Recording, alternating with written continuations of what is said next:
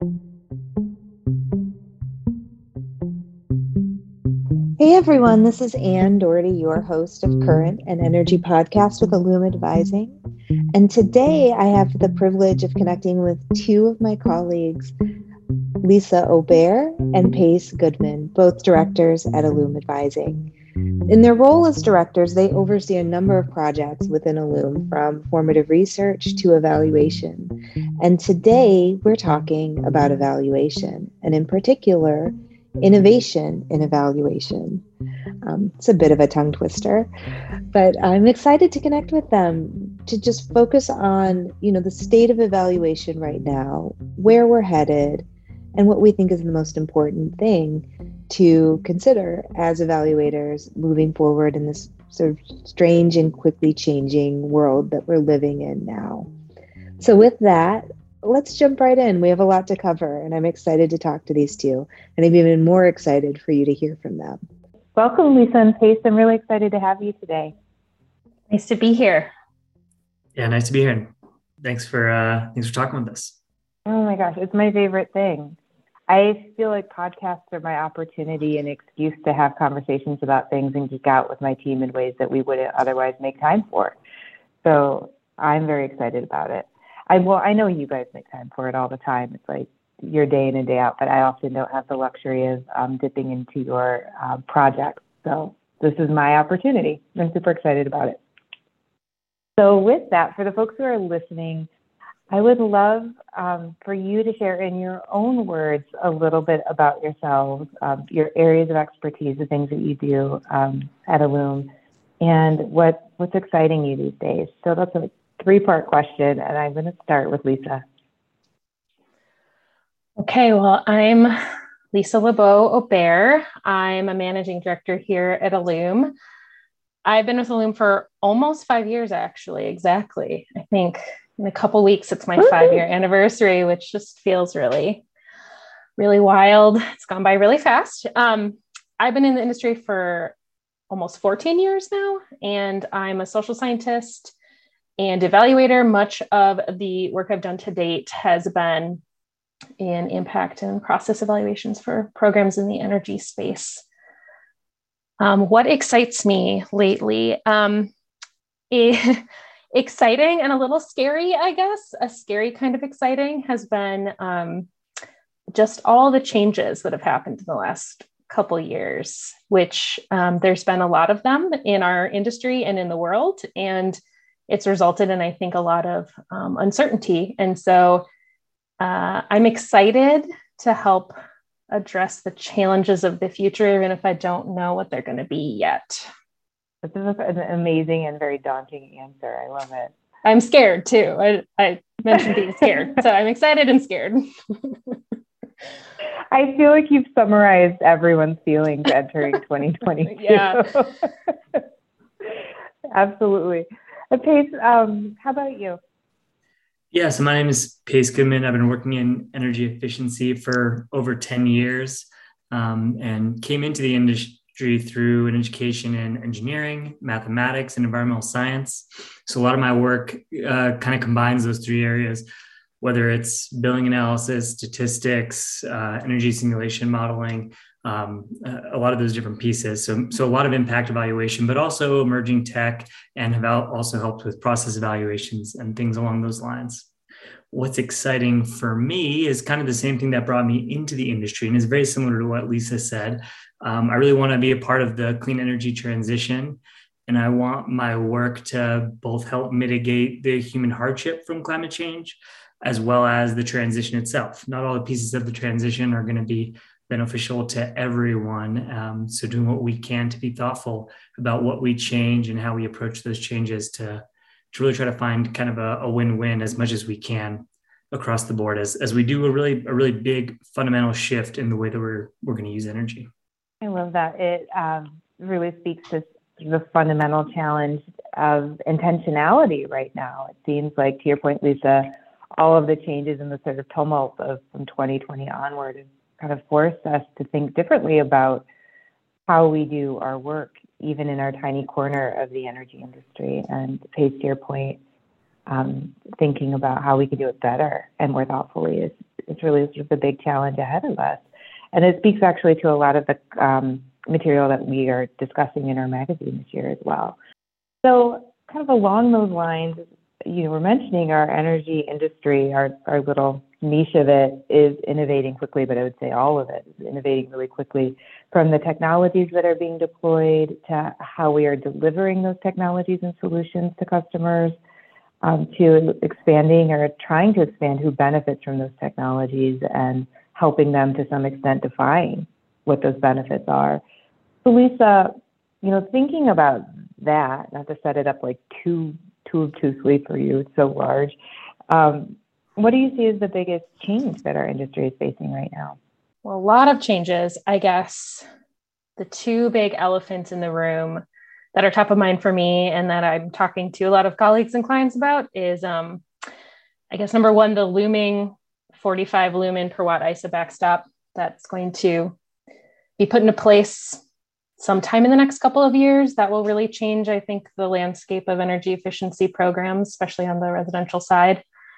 And then the COVID 19 pandemic, um, which we are still grappling with. I don't know that we all thought we would still be grappling with this two years in, but we are. And there's sort of these ripple effects that I think a lot of our clients are still dealing with. Um, and these, both of these things have, have thrown us into a lot of uncertainty, a world that feels really unpredictable after a long time that I, I feel like we all felt pretty stable in our work and maybe even our lives. Um, so I have a, a number of clients right now that I think are really struggling with, for example, the effect of COVID on their C&I customer base. Um, six months ago, the struggles that that customer group was having is actually really different than what they're having right now. So, utility companies who offer these programs are trying to figure out how to get the attention of small businesses that are way more focused on supply chain disruption and, and hiring and employee illness especially with this last big wave, Omicron wave. So um, that's been a really huge challenge, I think, in our industry is figuring out how do we help clients and how do how do utility companies actually predict what's going to happen in the next year, let alone three months, and how can they be sort of dynamic and flexible to address those challenges as they come up? It's such an interesting point because you're sort of asking folks to plan for uncertainty, which is a way that we typically aren't accustomed to planning, right? So how how does one plan for any number of uncertainties in the market? Uh, many of which like you described, Lisa, we didn't expect, or maybe we thought we had sort of lived through, and then you know here comes another surge and supply chain disruptions right. and everything. Yeah us six months ago, we were like, it's over. and then and then we here we are in winter of 2021 2022 still trying to sort of navigate these things and they're changing it's not the same mm-hmm. challenges so yeah i mean that's the whole point of resiliency though right is that's mm-hmm. like the definition is weathering a storm maybe figuratively or maybe literally so but that's mm-hmm. hard when you, the resiliency you've had to have in the past is very different from what you have to have right now mm-hmm. absolutely and it, i think often when we think about resiliency we assume that there's some end point or a place where it lets up where the right. skills that are being called on um, are no longer necessary right that there's at least some respite in it and um, i think this pandemic is challenging us to think differently about that it's almost about sure. resiliency and endurance in. Yeah. Um, Pace, how about you? What's on your mind in terms of the changes that are facing our industry right now? Yeah, that, I mean, it's a great question. One thing I want to just mention off of what Lisa said is, you know, with all this uncertainty with COVID, I think one thing we've heard is, um, in a sense, that instability drives home some of the stuff that we really think is most important in our lives. And that gives us that sense of security, which part of that is having access to energy services and having safe access to outdoor spaces and public places and markets, etc. Um, and so I think part of that's again then redriving this initiative towards how we're going to handle climate change, the energy transition, making sure we have reliable energy in the face of climate change and whatnot. One memory I have from this past year, last summer, we had wildfires in the Northwest, not as bad as the previous year, but consistently for weeks on end, and that feeling of of of, of really isolation um, with smoke and, and, and everything else. Um, and and I, I felt like it was kind of a turning point where we lived with all the heat waves and everything, where climate change is no longer a theoretical concept, but it's something we're experiencing and that we're going to just have to manage as time goes on. And, and I guess along those lines, something I've been really optimistic about is that I'm starting to see energy efficiency funding going towards decarbonization measures um, and, and, and not really seeing a pushback. I mean, if there is a pushback, the pushback is how do we do that most reasonably, most cost effectively, as beneficial to the customer, um, not ignoring some of our legacy infrastructure that we have, et cetera, et cetera. So seeing that energy efficiency funding going to decarbonization has been been a, been a big change and an exciting change. Um, and then I guess on the similar lines is the energy reliability. I feel like when I first heard folks talking about reliability, it sounded like such an old term, but it's it's really applicable to what we're handling with climate change and everything else. So I guess th- those are two of the biggest changes that I, I feel like we're just going to continue to kind of transition through and improve and make mistakes, but then fix those mistakes kind of in these next few years. So, Pace, kind of uh, expanding on that, and stick with you here for a moment. What do you see these impacts having on evaluation or the practice of evaluation specifically? Yeah, that that's a great question. The one that pops immediately to mind is measuring uh, carbon impacts. We've been metering energy usage and we have, you know, certified protocols for measuring the efficiency of certain appliances. We have Energy Star for certain appliances, all based around energy use. So we have this nice clean box around how much energy are these things using, and we have a nice clean way to, to, com- to compare them. The carbon impacts are a lot trickier. We don't really have a great way to measure it. There's a lot of different pieces that play into carbon impacts. It's a lot harder to estimate. So I think we're going to see a lot of evaluation, especially for any of these um, beneficial electrification programs or anything along these lines, we're going to see a lot of standardizing methods around how to estimate those carbon impacts. And like all things, they're going to probably start off a little too simple, and some things aren't going to be as beneficial as we thought they were. And we're, we're just going to kind of improve it over time. But carbon impacts is a big one. Another one that we're uh, kind of similar to what Lisa was saying about small businesses is evaluating customer financial impacts. I think we tend to think of things on an average basis. And when you're thinking about energy savings from one air conditioner to another, that probably you can safely assume is going to be beneficial to that participant. But when you're starting to switch fuels that have different costs associated with them, you very likely could be having negative impacts on those customers' financial situations. So rather than thinking that this program on average benefited customers financially, we need to start thinking about what percentage of customers benefited financially from this, because some are going to have negative impacts. We almost know that for sure that some mm-hmm. folks who get beneficial electrification rebates are probably going to have negative financial impacts at least some of them because they're going to get the appliance with the you know in the unexpected application or something so that the carbon impacts the financial impacts and the last one is is quantifying the benefits of reliability um, and, I, and, I, won't kind of blabber on too far here but I, that, that's just the last one i do think is worth noting um, we don't have a great way to include reliability into our cost effectiveness tests right now. So um, hope, hoping to see some improvement there. Okay, so you've covered so much, and it's really um, like inspiring to sort of think about how we can think about it um, in terms of solving for these multiple bottom lines, really, because we were talking about is balancing impacts against these very ambitious, really sort of large goals and objectives that we have as a society.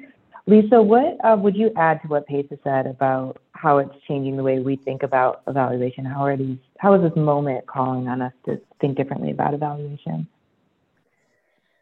Yeah, I mean, going back to I think what I mentioned earlier um, about changing just how broadly evaluators are consulting with their clients. Um, again, moving away from really sort of a narrow view the i think the like norm before was expecting the status quo would continue and changing our viewpoints of like how do we help our, our our clients come up with like a plan b c maybe d for if something changes?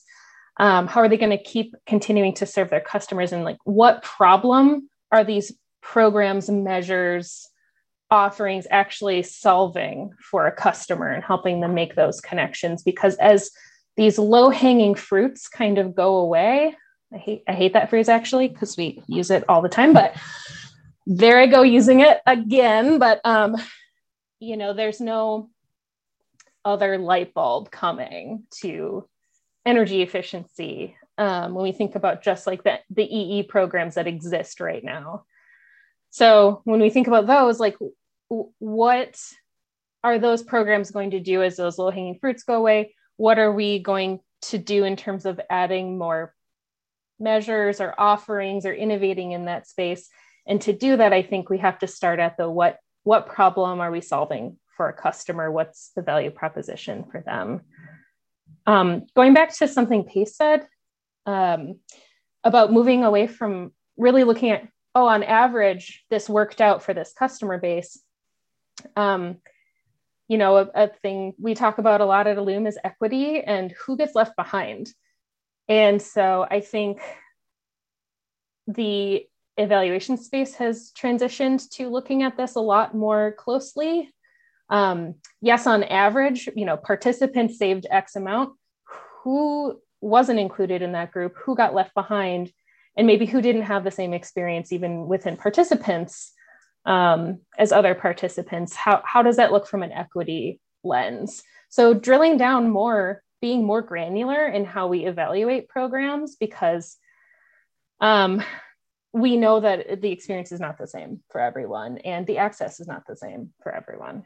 You know, both of you touched on issues that um, I think uh, almost demand thinking about what we're doing in this sort of hyper localized sense. Meaning, you know, when you think about reliability, it's a, the challenge is yes at the grid level, but the disruption often occurs in this very sort of localized situation depending on how you're impacted by climate. And pace, when you think about carbon, impacts or carbon mitigation. I think a lot of that has to do with supply and when we're using energy in many ways and, and what is fueling all of that usage. And then Lisa, when you think about equity, you know, you can be impacting one customer and the customer next door could have a completely different impact depending on their situation, their circumstances. Um, do you think that evaluation has the like the ability or the capacity to um, move to these more nuanced understandings of, um, of our impacts either on communities or on regions in a way that maybe we haven't explored before? I'll let either of you jump in and answer that question. Um, I'll just say I think yes, but we are always going to be limited by the definition of program success and what we're measuring against.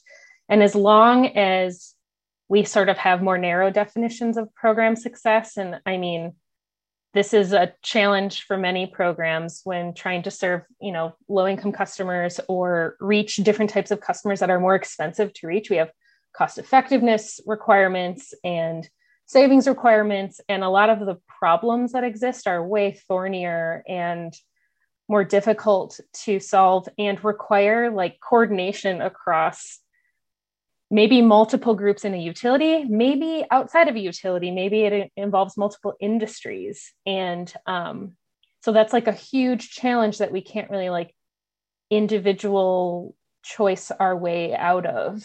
Um, so I think, you know, it'll always be challenging for evaluation to try to shift maybe that goalpost while the box around the program sort of still remains small. That's a great point. Pace, what do you think? Yeah, and I don't have, have too much to add. I think everything Lisa said makes a lot of sense. The only piece I would I would add on to there is a lot of these programs are doing their best to reduce their administrative costs. You know, they want to be good stewards of these ratepayer dollars. And so, to some extent, with limited funding, you naturally point to what are your biggest pockets of opportunity and so those types of behaviors tend to move us towards maybe less equity and, and having a, a somewhat bland approach that meets 70% of customers and then the 30% we leave behind. So I think as technology enables us to set up programs and administer programs more cost effectively, whether it's you know, Smart Thermostat DR kind of opened up a new um, a new branch of of administrating programs. If there's something along those lines that can help us uh, provide a more tailored experience to customers from different backgrounds, that'll that'll be really helpful. But it's it again part of that challenge is just managing the administrative costs with with again the goalposts as Lisa described. No, it's such a good point because we can only move what we're being, we can only measure what we're being asked to measure in many cases, as um, as you both pointed out. So, Lisa, kind of picking up on um, a thread that Pace started with, you know, you lead a, a number of process evaluations for Loom, and much of process evaluation looks at what we do and how we do it as it relates to programs and uh, program participation, for example. Um, what do you see as evaluation's primary role in those areas as we see our industry innovating and evolving in this moment? I think what I said earlier about um, what problem is this thing, this this measure, this offering, what is it solving for a customer is a, a, a question we've maybe had to ask less in the past, but we're going to have to continue to ask a lot more as things get more complex. The offerings get more complicated. They get less easy for a customer to understand. Um, because it just gets harder and harder to communicate it. You know, a light bulb is easy for someone to understand, um, but more complex measures um, and more, you know, behavior based measures and things like that, that gets harder for people to understand and harder for us to talk about.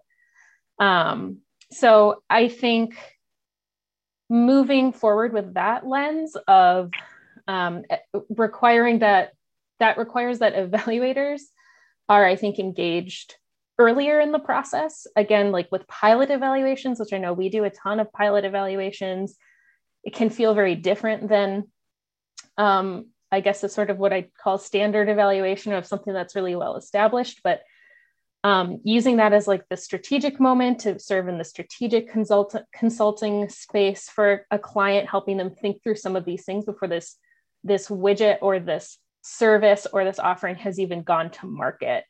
Um, so, yeah, I think from a customer experience or customer process perspective, figuring out that question, what problem am I solving for this customer, is sort of that first snowball question to help you think through all the other things that that customer is going to experience down the line. That's such an awesome um, sort of flip of the way that I think our industry tends to think about it because we think, what energy problem are we solving through the customer versus what problem are we solving for the customer in many ways, you know? And so um, it's a, it's a, just a completely different orientation to planning and thinking about what you're trying to achieve. And Pace, um, Lisa touched on some of these like early formative stages of um, design and innovation in energy, and you do a lot of work on emerging tech. Uh, what do you see as the primary role of evaluation in setting up or standing up these new opportunities that um, may become, say, the new measures or solutions for markets? Yeah, thanks. Um, I think evaluation a, has a pretty big role for what we can help with, um, especially on that emerging tech side. Traditionally, we evaluate programs to see if they're achieving their intended consequence, you know, savings, participation, cost effectiveness. It's kind of the traditional view, the traditional lens. But what I think is exciting and interesting to see is more often evaluators are being asked questions about unintended co- consequences. Are we distributing the benefits of energy efficiency well? Are we building any barriers to access to these programs? Are we changing stocking stocking practices in a way that decreases customers' options, access, energy services, et cetera? So we're asking a lot more questions about the unintended, consequences of our actions and our programs, which I think is really important to have in mind um, as evaluators.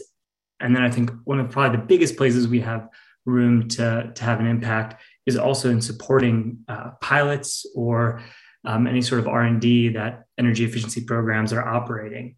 Um, you know, traditionally you would think of um, the emerging tech at a utility or an energy efficiency program piloting new measures and um, you know if the technology is already market ready. You just want to understand uh, does it perform as well in the field as it does based on its specs?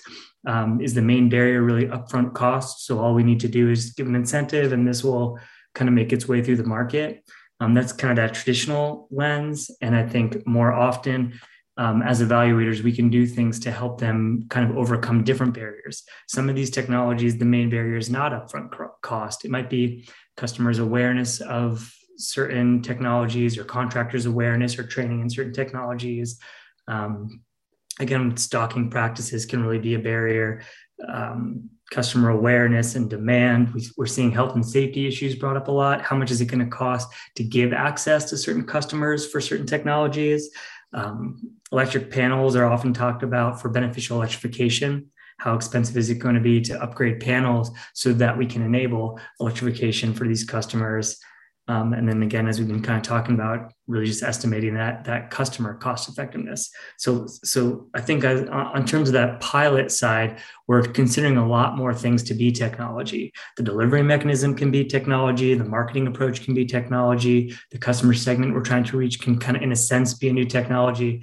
And I think that's really an exciting way to approach it and and like lisa said earlier we're not really seeing new light bulbs come out that are going to transform things so that idea that we're going to have maybe a variety or a portfolio of new approaches to, to increase energy efficiency and to move the market is really the way to think about it and not just wait for that new widget to come along that's going to save the whole, whole portfolio because at least at least so far it doesn't seem like anything like that is coming at least not yet. Yeah and that's such an um, important frame to really remind us to like broaden our point of view as we're thinking about what is possible because like you said and lisa's pointed out there's our, our options are limited if we're thinking in a strictly tech frame, you know, and I think years and years, years and years, it feels like a long time ago, behavioral programs kind of came in and started to try to do that a bit, but we're not seeing as much momentum around other types of market interventions, I think, or at least none that have picked up as quickly and as has been adopted as rapidly as those. So it's like, where's, where's the next innovation coming from? Um, Lisa, you know, we are often, we often spend a lot of time talking about what's exciting, about what's changing and what's new, but we sometimes fail to think about what's effective about what we're currently doing or what we might want to keep around um, with respect to our work. And so when you think about um, evaluation, are there things that are sort of more or less like tried and true that we should you know, keep investing in or keep doing as a practice? Wow, great question. Um, I mean, I think the whole idea of evaluation is uh, the idea itself is sort of agnostic to the program that's being launched, right? Like you can evaluate anything and some things may be harder to evaluate, but the the theory of doing an evaluation is still, I think, going to be viable no matter where things land, no matter how uncertain things are, no matter what we end up doing. Um, we're always going to want to, well, I shouldn't say always, but um, I think at least in the short to midterm, we're going to want to figure out how to tell that these programs are working in terms of the impacts we're trying to have and also in terms of genuinely working for the customer how is the customer experiencing it because as long as utilities are offering programs these are their customers and they want to make sure that these programs are are working for them you know in terms of things that i think will continue not that i want this to continue but i think it's something that we need to continue thinking about and something that's risen a lot more in our discussions the past few years is that equity lens um, this came up for me. I know we had some Slack conversations about that New York Times article that came out mm-hmm. um, mm-hmm. about the fact that uh, dollar stores still have primarily incandescent bulbs in them. Um, and that access to energy efficient light bulbs is not equal. And, you know, there's so much discussion about how this market has transformed and it and it largely has in many retailers and for many people in the United States, but it, it is just sad that there are still people and communities and um, you know folks left behind in that transition and so you start to think about um, you know the, that that problem the problem of incandescent still being in dollar stores is going to go away at some point in the next couple years because the you know backstop's going to get put in place but you know you wonder what happens to people who have been purchasing those light bulbs and the cost change that they're going to have to grapple with. Like there's real life implications for these things. So thinking, continue to think about as we're working in other spaces outside of lighting that are continuing to transform, are there ways that we can be more equ- equitably bringing everyone along on those transitions? Um, but that problem is really big and really hard. And to some of the points that Pace made, you know, the way things are structured now, um, you might have to focus on the 70%, not the 30%. So um, I think these problems are bigger than just something that the utility alone can deal with, and it's going to require um, like higher level coordination to deal with some of these issues of, of equity and in the energy efficiency and climate change space. Absolutely.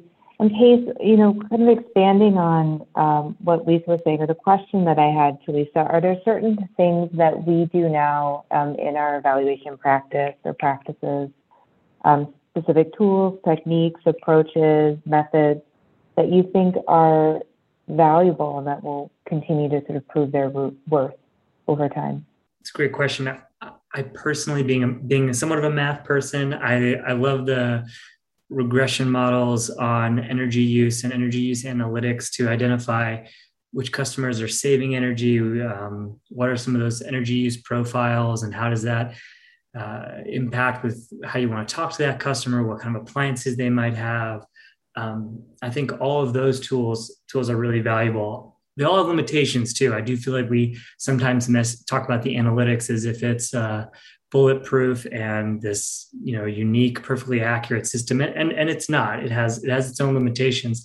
But i think we'll continue to see a lot of that. And it's really nice to see some of our modeling and, and imagination of what these appliances might do out in the field um, really what impact they're having to the customers that that they're reaching so so I, th- I think we'll still have a lot of that and i think that kind of ground truth is is really helpful and to be perfectly honest, I don't feel like there's any tools that are necessarily holding us back from our goals. I think there's a lot of improvements we can make on the methods, um, especially around, you know, like I said, carbon impacts, customer financial impacts, um, quantifying the, the benefits of reliability. I think all, all those things I think we'll see a lot of improvement on over time, but I don't think we're uh, without the tools from them right now. Maybe reliability be, would be the biggest one, where a lot of you a lot of the benefits of reliability in a place like MISO or PJM, where you have more available data on wholesale energy prices, there's more you can kind of triage to provide some indication of the value of, of reliability and capacity.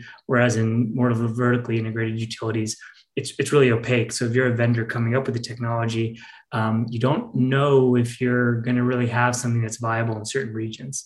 So, so maybe that's probably one of the biggest places where we might see, or maybe there's a limitation in the tool that is holding us back. But otherwise, I'd say it's less so the tools and, and more about setting the goalposts. And um, and I, I think you know we're seeing change and we're going to continue. So things th- things are getting better. Progress is being made.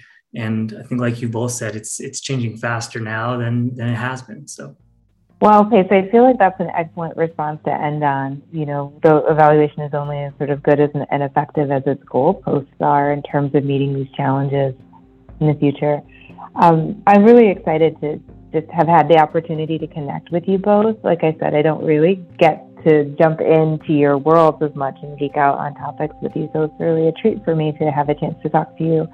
And I'm sure that folks listening gained a lot as well.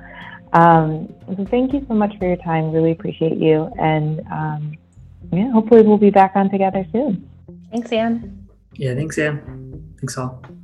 Thank you again, Lisa and Pace, for your time today. I've really enjoyed connecting with you both.